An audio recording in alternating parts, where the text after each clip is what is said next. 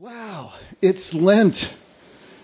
For those of you who have been here and, and coming regularly, um, we've been trying to make a bigger liturgical deal out of Lent. Trying to really see if we can enter into the season, I believe, as it was originally intended, which is not as a negative time. Those of you who grew up in a, in a liturgical church, Roman Catholic or Episcopal or maybe High Methodist or Lutheran. Um, I don't know about your churches, but in our church, it was a time where we were giving up something that we really loved, some pleasure that we loved, uh, as penance, you know, for all the things that we had done. And it was so it was kind of a negative experience. And what we're trying to do is turn that around and say, let's make it a positive experience.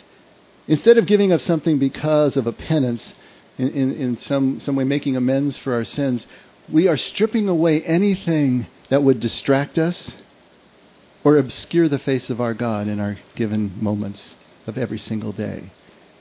And doing it in a conscious way, doing it with awareness that this is what we're doing. We're getting rid systematically of all the stuff that is constantly spinning in our heads and constantly keeping us from the moment and from the truth that resides in every moment which is that our God is present. Our God precedes us wherever we go, and our God is good. And we were talking about that conversation, that safe conversation. How in the world are we ever going to know that it's safe? How in the world are we ever going to know that our God is not judging us, but trying to guide us if we can't clear the decks a bit and just be present to the moment? This is what we're trying to do for Lent is to find a way to practice this as a lead up to the new life that Easter represents for us. And I hope, I know some of you, because I've talked to some of you, you're doing it. You know, two Sundays ago on the first Sunday of Lent, we uh, lit candles here as the, uh, the symbol of our intent to be alert, to be present, and it was moving off of the uh, the parable of the ten bridegrooms, the five foolish and five wise, and the foolish ones didn't have any oil in their lamps. So that was our signal of intent to keep oil in our lamps, to keep moving through, to find the balance between alertness and immersion and presence and then also the abstract thought that we need to have so that we can plan, so that we can learn from our mistakes, so we can anticipate the future. But a balance between the two so that we're not falling down on one side or another, but moving through life in that alert way, anticipating the future, but still aware, hyper aware of all the people who are traveling with us every single day. And then last Sunday, the, uh, the name of the uh, message was prayer muscles. And we were talking about doing this with the continuous prayer that talks about. And is continuous prayer even possible? How does that work? And we said yeah continuous prayer is possible if it's understood as nonverbal awareness as being aware of something without having to think about it put that thought in words or to talk about it. But a constant awareness through the day. Even when we're doing other things. You're at work but you're still aware that there's a presence. You're aware of the people around you, you're aware of your connection to them, and it changes the fabric of everything that we do. And so this morning, on this third Sunday, I'm calling it overturning tables. What this is alluding to is Jesus cleansing the temple, of course, which is going to happen on uh, Fig Monday, which is the, the Monday right before Easter. It's the uh, the scripture that we typically read liturgically there. But what was Jesus doing there? He was clearing out everything that was distracting the people from their God in the temple at the time. And this is a call to us to find a way to turn, overturn the, temp, the tables in our own temple, in our minds, to challenge the established, institutionalized ways of doing things, to challenge the theology that we believe, to see if there is something beyond it, to see if it has calcified, to see if it has set us in stone so that we're no longer aware of and amenable to the movement of the Spirit through us. We can't do this until we question what we think we know, to see if it's really true or to see if we've just received it institutionally and have been running with it so long that we've forgotten basically why we're running with it anymore. And to see if there is something that Jesus is pointing toward that brings a freshness, that brings that sense of newness and reality. There's a, there's a progression here, right? From looking at the balance, looking at the continuous prayer, and now to actively and consciously challenge the things that we think we know so that we're constantly clearing more and more of the debris, more of the obstacles, more of the walls out of the way so we can see what's really in front of us. I had a friend that I met in England through the internet uh, as I was uh, researching my first message as it's going to be ordained, which will be 15 years now in July. Can believe it? Getting old. And uh, he was a, a Jew, but he was a Jewish follower of Jesus, and uh, and looked at Jesus from a first century Aramaic point of view, which I was just learning to do. So that's kind of how I found him in doing this research. But at one point, he sent me what he called his own personal theology. And as soon as you think of a personal theology, I don't know about you, but the way I was raised, that sent a shock through the system. Personal theology? What in the heck are you talking about? You know, you can't have a personal theology. The church owns theology. It belongs to the church. The church is the one that decides. So it was as if, you know, growing up Catholic to me that God wrote the theology someplace and the church discovered it and was disseminating it to us. And it was provably right, you know, this, this perfect theology out there. And, and, and that's how I always looked at it as this monolithic one thing the, from the one true church. And here's this Jew in England telling me that he has a personal theology. And so I really had to sit back. Of course, I read it. And there are things I thought seemed okay, and other things that seemed pretty messy to me and screwy. But the details of his personal theology weren't that important to me. What struck me was what that personal theology allowed him to do. He had some developmental disorders, and he was able to work through those. He was able to see a pattern in those disorders, in life circumstances that were difficult. He was able to see meaning and purpose in his life because of what he had personally come to believe. And because it was his personal conviction, he lived it to a depth that I was unaccustomed to. Just living in church, reacting to, to church teachings, and trying to find my way through this, I saw in him something that, that was, was different. And so I had to consider this notion of a personal theology. I uh, was living up at Serra Retreat for a while. It seemed like uh, always going up there, trying to get clear and trying to get you know to a, a deeper place uh, back 25 years ago. And the Franciscans ran and still do run Serra Retreat out in Malibu. And there was one Franciscan out there that uh, I came to know pretty well, and his name was Emery Tang. He was a Chinese national, and he was this perfect balance between East and West, and and was looking at religion, spirituality, and life from this different point of view that was just, again, sending shocks through my system. And I remember at one point in a, in a, in a general meeting, he made the point that he thought that the devil was just a metaphor for the evil that we have inside of us or the evil that we practice in the world. And of course, all my bells and whistles went off as a good evangelical at the time. And so I went to his office with my Bible afterwards and I started to uh, explain to him why he was wrong and uh, all he did was just big hand, put this big hand in my face and just stop me.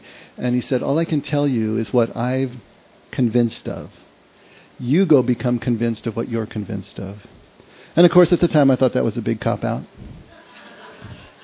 Now I realize it's really the only thing that one human being can say to another. What I'm telling you these Sunday mornings, or if we ever have a talk or in a question and answer will be what I'm convinced of. That's all I can tell you. I'm convinced of these things. You go become convinced of what you're convinced of. I'm not telling you what to think. I'm not telling you what to believe. But hopefully, what we can do is open up vistas, open up curtains, see a little further, become aware of some things that maybe you weren't aware of before, like I wasn't aware of when I started coming up against these kinds of individuals. And then the study that I did brought so much more breadth and spectrum, and I had to consider the facts. Did I really know everything that I needed to know? Did I have this one true theology that was handed to me by my church, either Catholic or evangelical? And what I started to realize is that theology varies tremendously within Christianity. I put a quote there by Billy Graham right at the top of your of your handouts there. Sincere Christians can disagree about the details of scripture in theology. Absolutely, Billy Graham says. But I, that's what I realized that there was this vast difference in in the way that the scripture was looked at, in the way that scripture was interpreted, and the theology that came from that within Christianity. And I started to realize, you know, I had to bring my whole mind and heart and being to this project, to this journey, so that I could come up with a theology that was personal for me. Not that it would be different necessarily from the church, but that it was mine. Because anything that is just received, anything that we just approach institutionally, anything that is secondhand hearsay, is not going to touch us at the deepest levels where we need to be touched. And any theology that hasn't become personal is not going to change your life. It can't do it. It doesn't have that power until it is come right into who you are, come right into everything that you are. But what this requires is something that is really frightening, really scary. Do we really have permission to come up with our own personal theology? Do we really have permission to divert away from the church line? Can we do this? Can we do this safely?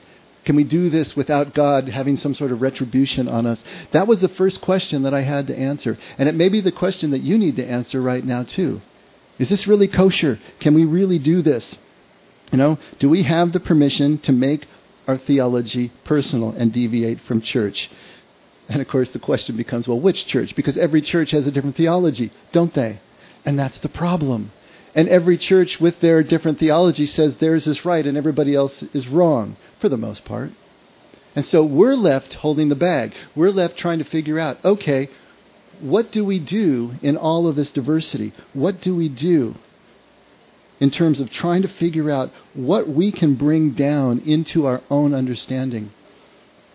And the theology that we have been taught, the theology we've been received, if you dial the clock back, was decided primarily by seven ecumenical councils from the year 325 to the year 787. The first Council of Nicaea and the second Council of Nicaea. About 460 years there between the two, where these councils of bishops, over 460 years, came up with all of the ideas, the concepts, the descriptions of God, the theology that we have received now as Western Christianity. Is that all right? Is it correct? Well, of course it's not correct. No theology can really describe God fully. It's not possible. But we're looking for something to describe enough that allows us then to take the first steps, to see that there is enough of a risk free environment here to move forward and find out what is personally true. Was Jesus' theology personal?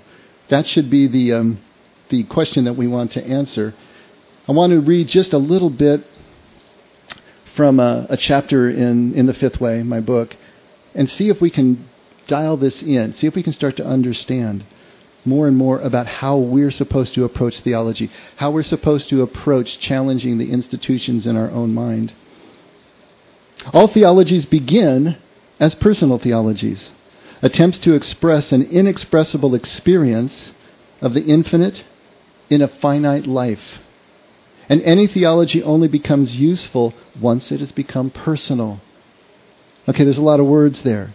But what am I really saying? If you think about it, roll the clock back from any religion. And what happens? You get back usually to one person who had an intense spiritual experience, face to face with God, that changed them deeply from the inside out. And then they wanted to express it to another person. Guess what happened to me? And they tell you. They can't really express the experience, it's inexpressible. It was purely spiritual.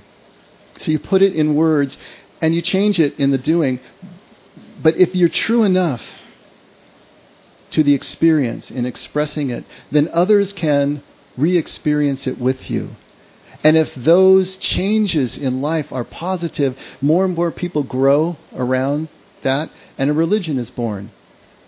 And then we have to decide how we're going to deal with the group and what the rules and how we're going to worship. That's the religion part.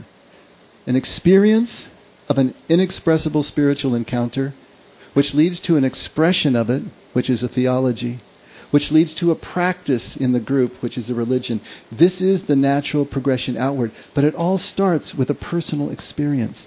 It has to. And so here we are. When we come to a church, then, for the first time, right? What is it the first thing that we experience from that church? It's not the experience itself, it's the expression of the experience, it's the practice of the experience. But if the theology and the religion are true to the experience, what it'll do is it'll draw us back in as we continue to show up, as we continue to practice the faith into the original experience. Now it's ours. Now we have a personal theology because we've experienced it ourselves. That is the kind of faith that can take us through the difficult times. That is the kind of faith, as Jesus said, that is built on the rock. So when the storms and the wind and the rain come, the house continues to stand. But until that happens, it's just hearsay. And sometimes the hearsay that we have been hearing ever since we were a kid becomes so established in our minds that we shut off, we close off, we calcify.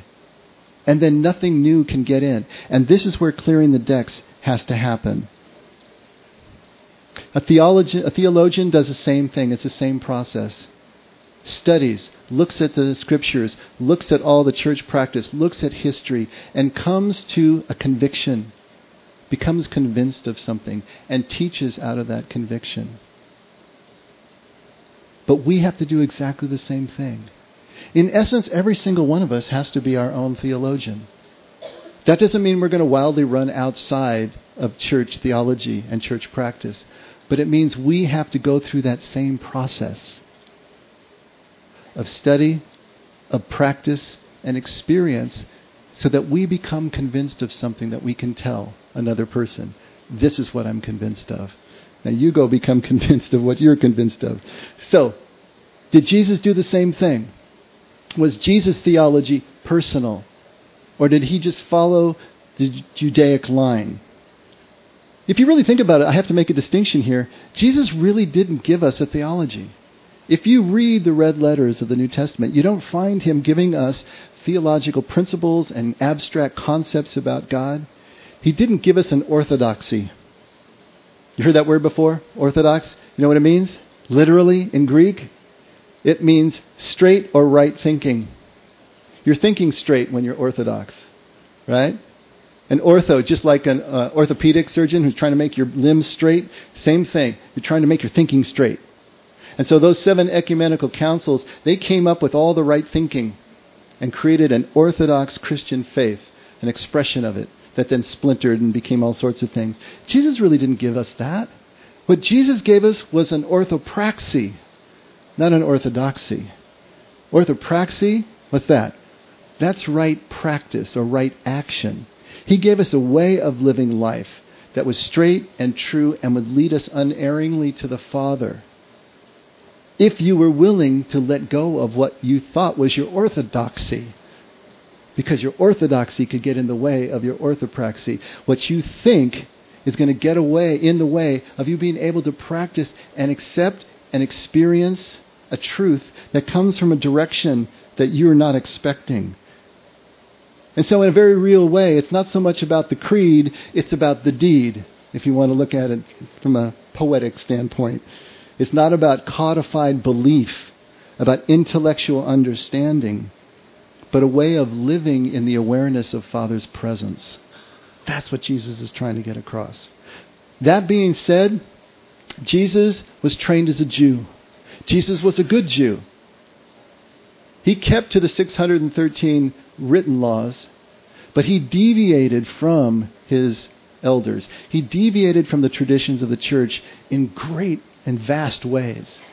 He came into conflict with those elders over and over again because he was trying to emphasize something. He had taken all that Judaism was, brought it into himself.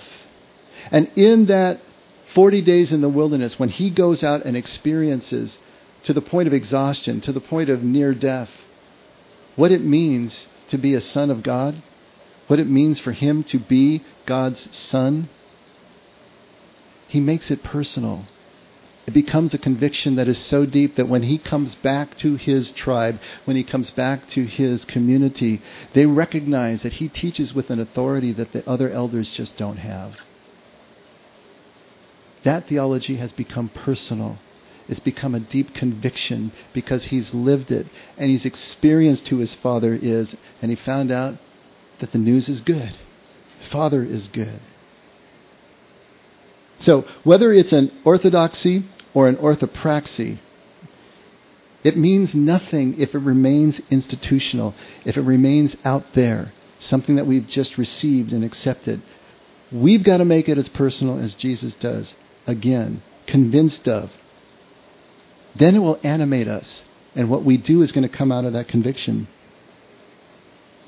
And Jesus' orthodoxy, Jesus' orthopraxy, always points to Father. It never points to itself. Jesus always points to Father, never points to himself, which is a huge understanding. Let me read a little bit more here. Theology is not an end in itself. It's a process of training the mind to accept a certain concept about God, to mentally assent to that concept. It's a way of clearing a path to belief, but belief is not an end in itself either. In the New Testament, the Aramaic word for believe is etemen, and for faith, hymeneuta. Both of these words contain all the meanings associated with our concepts of belief, faith, and trust, all present simultaneously in each Aramaic word. Whenever Jesus speaks of believing or having faith, what he's really driving at is trust, confidence, firmness, integrity between thought and action, living and choosing as if something were already true.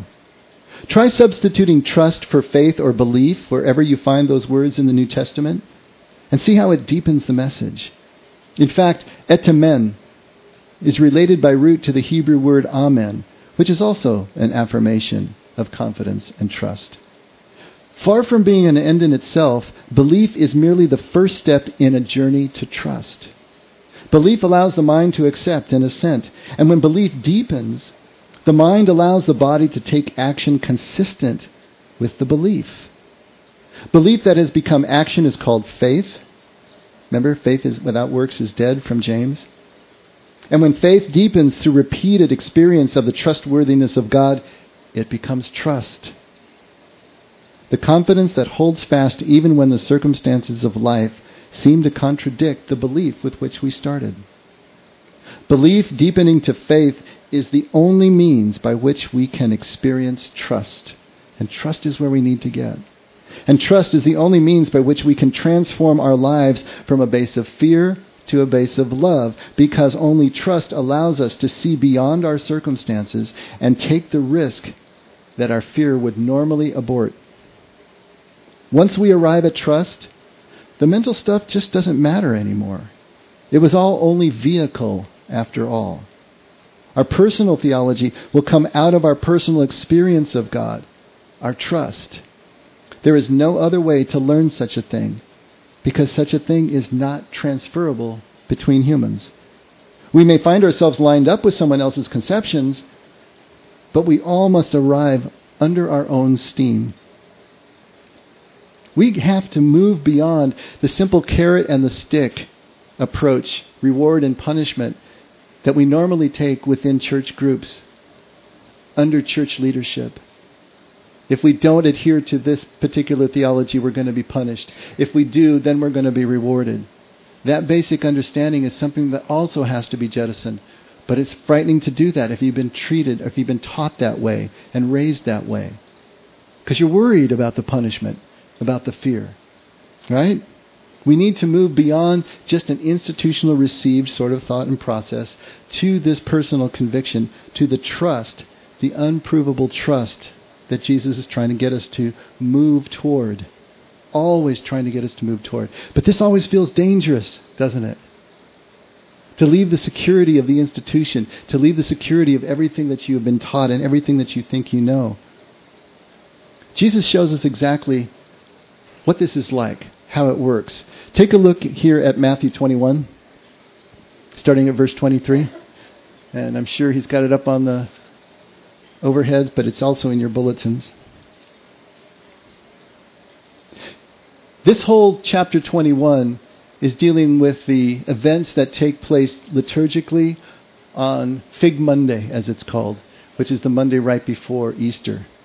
And so it starts with Jesus' triumphal entry into Jerusalem, and then it moves to his cleansing of the temple, and then it moves to his withering of the fig tree, and then it moves to right here. When he entered the temple, the chief priests and the elders of the people came to him while he was teaching and said, By what authority are you doing these things? And who gave you this authority?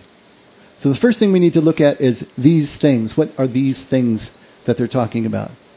All the things within chapter 21.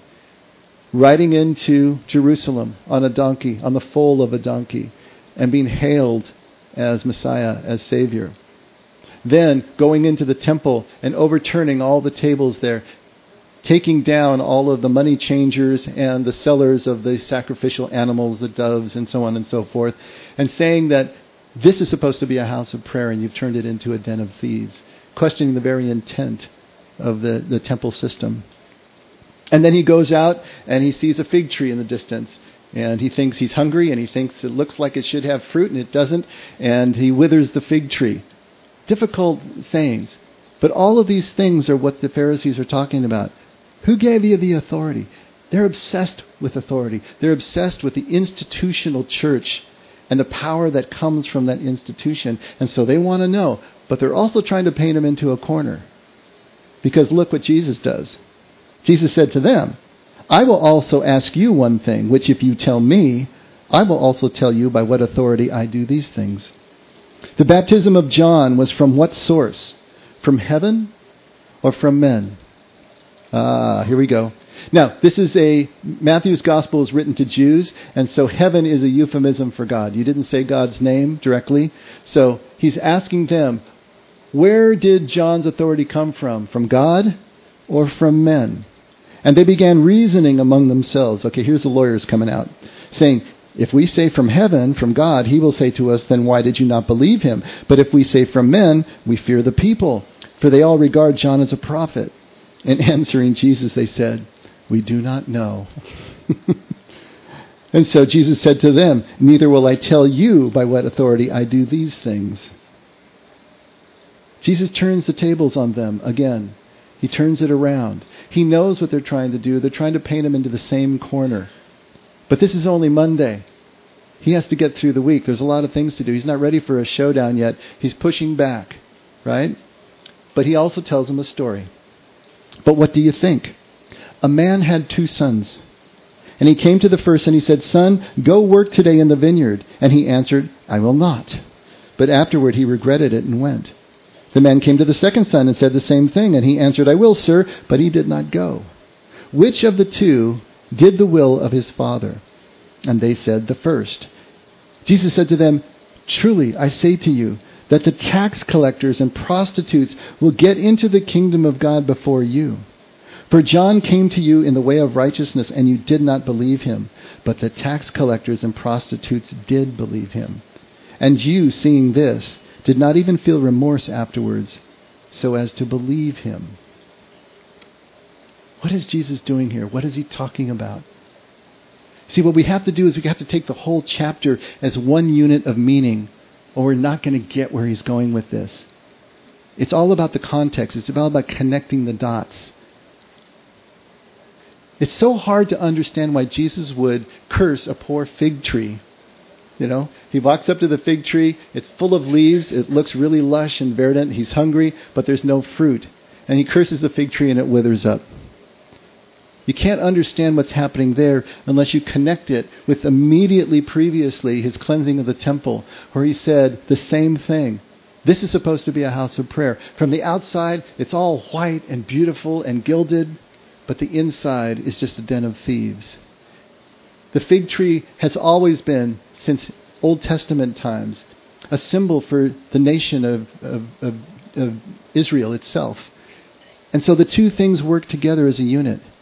It looks like it should nurture. It looks like it should preserve life on the outside, but inside it's barren. Inside there's nothing there. Jesus isn't so much cursing the fig tree, he's exposing it for the barren tree that it is, that it does not have the capability of nurturing life, of preserving life. And the temple system, what it has become, is exactly the same. It no longer has the ability to nurture spiritual life, to take the people where they need to go, to show them the Father, to usher them into this experience where their theology becomes personal and it animates them and it brings them alive.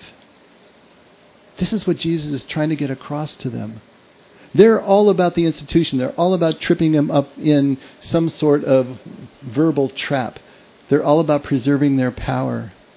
But Jesus is trying to get across to them you have the pedigree. You have the degrees. You have all of the ecclesiastical power here.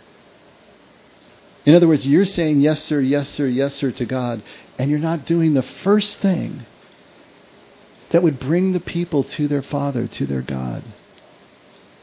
And that yet, those that you disdain, those that stand outside the law, are responding, are coming. He's making this huge point, but it's one that we must not miss either. Because none of this is done in a vacuum. What Judaism had become, what the Pharisees had become, no longer even fulfilled the law. It no longer nourished the people. They were obsessed with all of this institution. But the way to the Father, if we're really going to get there, is to knock down those tables, to kill that tree.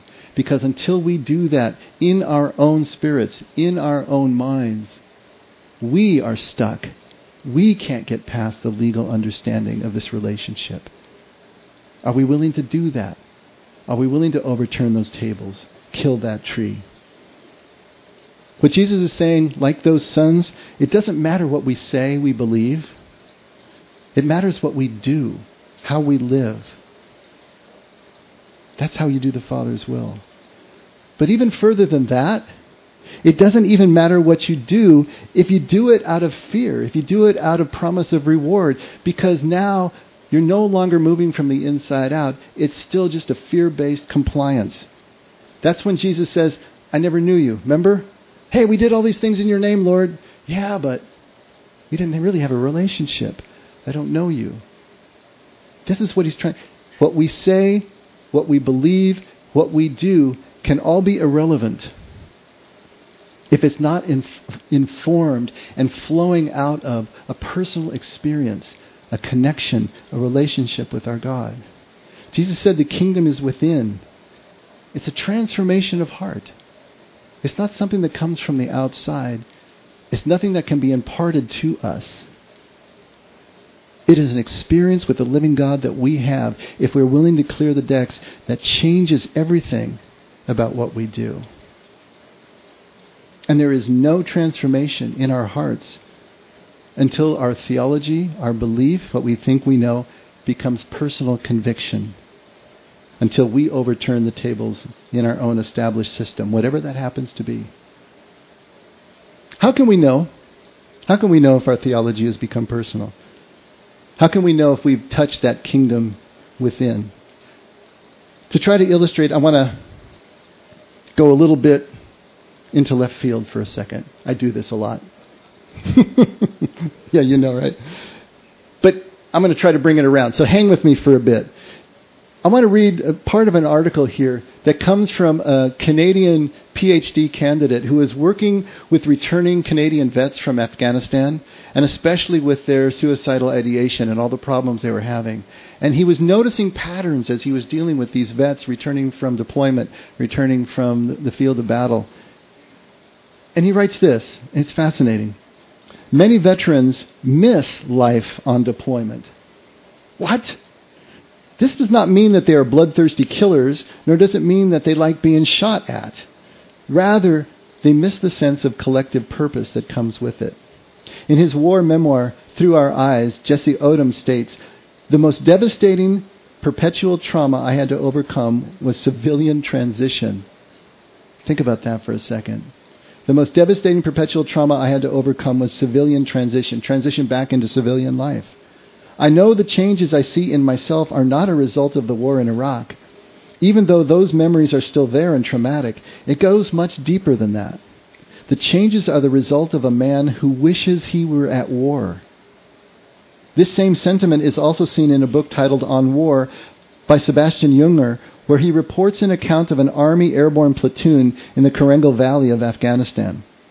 And he writes, Collective defense can be so compelling, so addictive, in fact, that eventually it becomes the rationale for why the group exists in the first place. I think almost every man at Restrepo, the combat outpost, secretly hoped the enemy would make a serious try at overrunning the place before the deployment came to an end. It was everyone's worst nightmare, but also the thing they hoped for the most. Some ultimate demonstration of the bond and the fighting ability of the men. For sure, there were guys who re upped because something like that hadn't happened yet. After the men got back to Vicenza, I asked Bobby Wilson if he missed Restrepo at all. I'd take a helicopter there tomorrow, he said. And then leaning in a little softer, most of us would. He goes on to say, throughout history, men at war have come home to find themselves desperately missing what should have been the worst experience of their lives. They miss being in a world where everything is important and nothing is taken for granted. A world where everything is important and nothing is taken for granted. They miss being in a world where human relations are entirely governed by whether you can trust the other person with your life. It's such a pure, clean standard that men can completely remake themselves in war. For these men, combat provides a heightened sense of meaning in collective action. In addition, they miss being in a world where everything mattered. After witnessing the profound tragedy of war, a veteran's sense of what matters in life may be uprooted. In the memoir Unspoken Abandonment, Brian Wood writes the following lines regarding the conversations of his civilian co-workers once he was back in the States, or back in Canada. I couldn't believe the kind of silly BS these people thought mattered in life. couldn't believe I once thought these same things were important.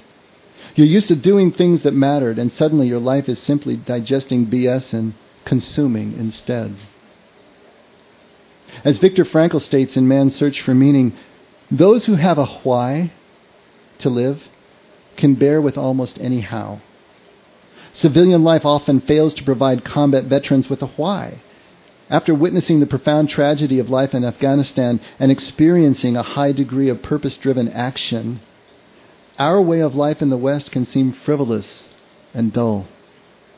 This is why we not only need programs for psychological traumas such as PTSD, but for reintegration traumas and moral injuries as well. Imagine men and women in that situation.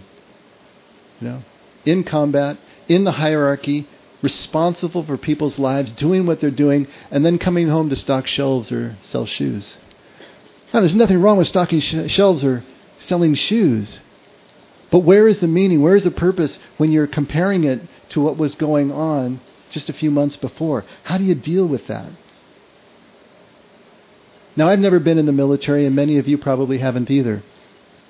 But I think we've all experienced a little bit of what's going on here at certain times in our lives. When circumstances got intense enough, when we were out someplace connected with people in a way that we normally don't do in everyday life. Maybe it was a missions trip to a third world country where you really had to band together and do certain things, where there were real dangers possibly as you were moving through the countryside, whatever happened. Maybe it was just a camping trip, you know, surviving outside in, in the wild, where you really had to know what you were doing and depend on each other in order to get there. Maybe it was just a weekend retreat with your church but the circumstances became more intense, and you felt something different. You felt a connection and a bond. Maybe it was your family going through a family member having cancer or some life threatening disease where you all had to pull together and you had to do things in a way that you never had to before. Remember what America was like for about a month after the Twin Towers went down? Where there were flags hanging from the overpasses, and for once, just in my lifetime, there was no more Republican or Democrat. There was just Americans. And how good that felt for about a month because of the tragedy that we all experienced. And then, of course, it goes away again. But I think we've all experienced to some degree or another what these veterans are talking about. Where life hands us such intense circumstances that it blows out all of the stuff. It strips life to its essentials. All that trivial BS, as the one soldier said, is suddenly gone. And you see life as it really is. You see the intensity and the preciousness of each connection and relationship in your life. And our mistake then is to think that we have to keep going back to the intense circumstances in order to experience that kind of sense of meaning and purpose and identity. That we need to somehow recreate those. And we do that, don't we? Ever known someone who always has chaos in their life? And if there isn't any chaos, they'll find a way to create it? They're keeping an intensity there that gives them a sense of mission, meaning, and purpose. What is codependency about? By keeping a sense of mission, meaning, and purpose. By keeping a, a, certain amount of chaos constantly in your life. Think of the churches that are growing the fastest right now, and always have. In America, historically, the churches that just sprung up overnight and, and kind of took over were apocalyptic in nature. They set a date.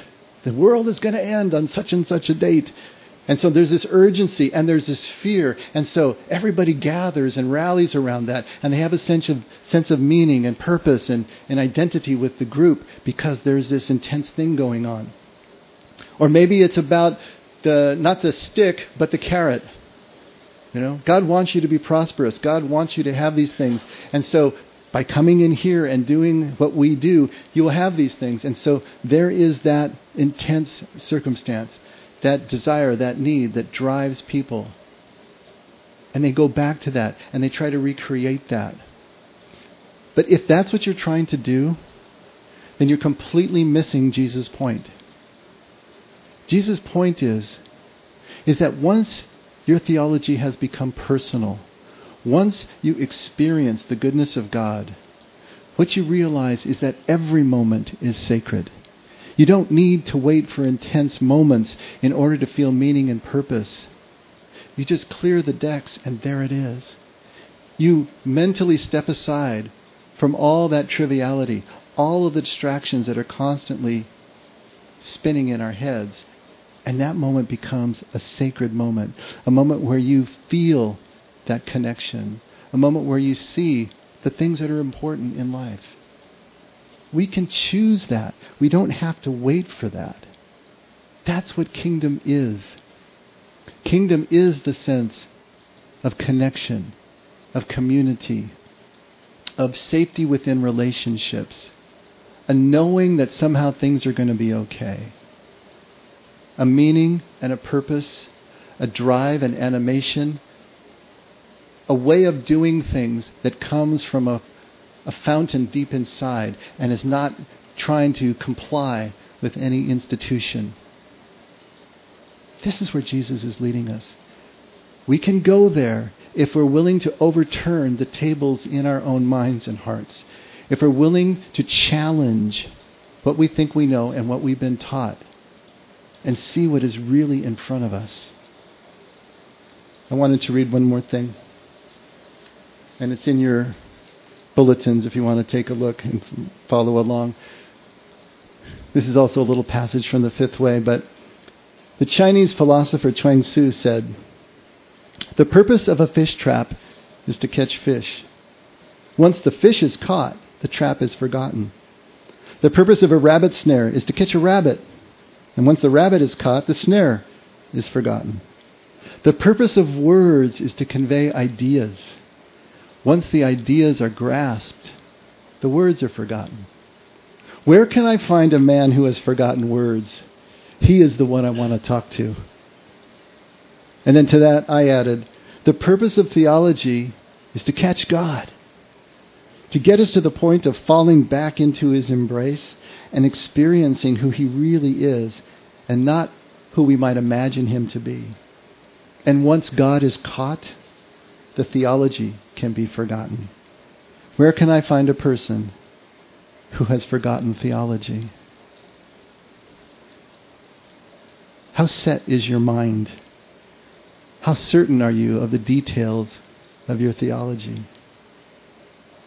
And is your certainty just another shield against the fear of really just falling into God's embrace, allowing that to happen, and see what happens? Let Him change your plans if plans need to be changed. If that's the case, then you still have something to overturn. And hopefully, through everything that we're doing this Lent, you'll find the courage to begin to look at those things that set you in stone, set you apart from God's presence, and go through like Jesus did and leave no table unturned. Let's pray.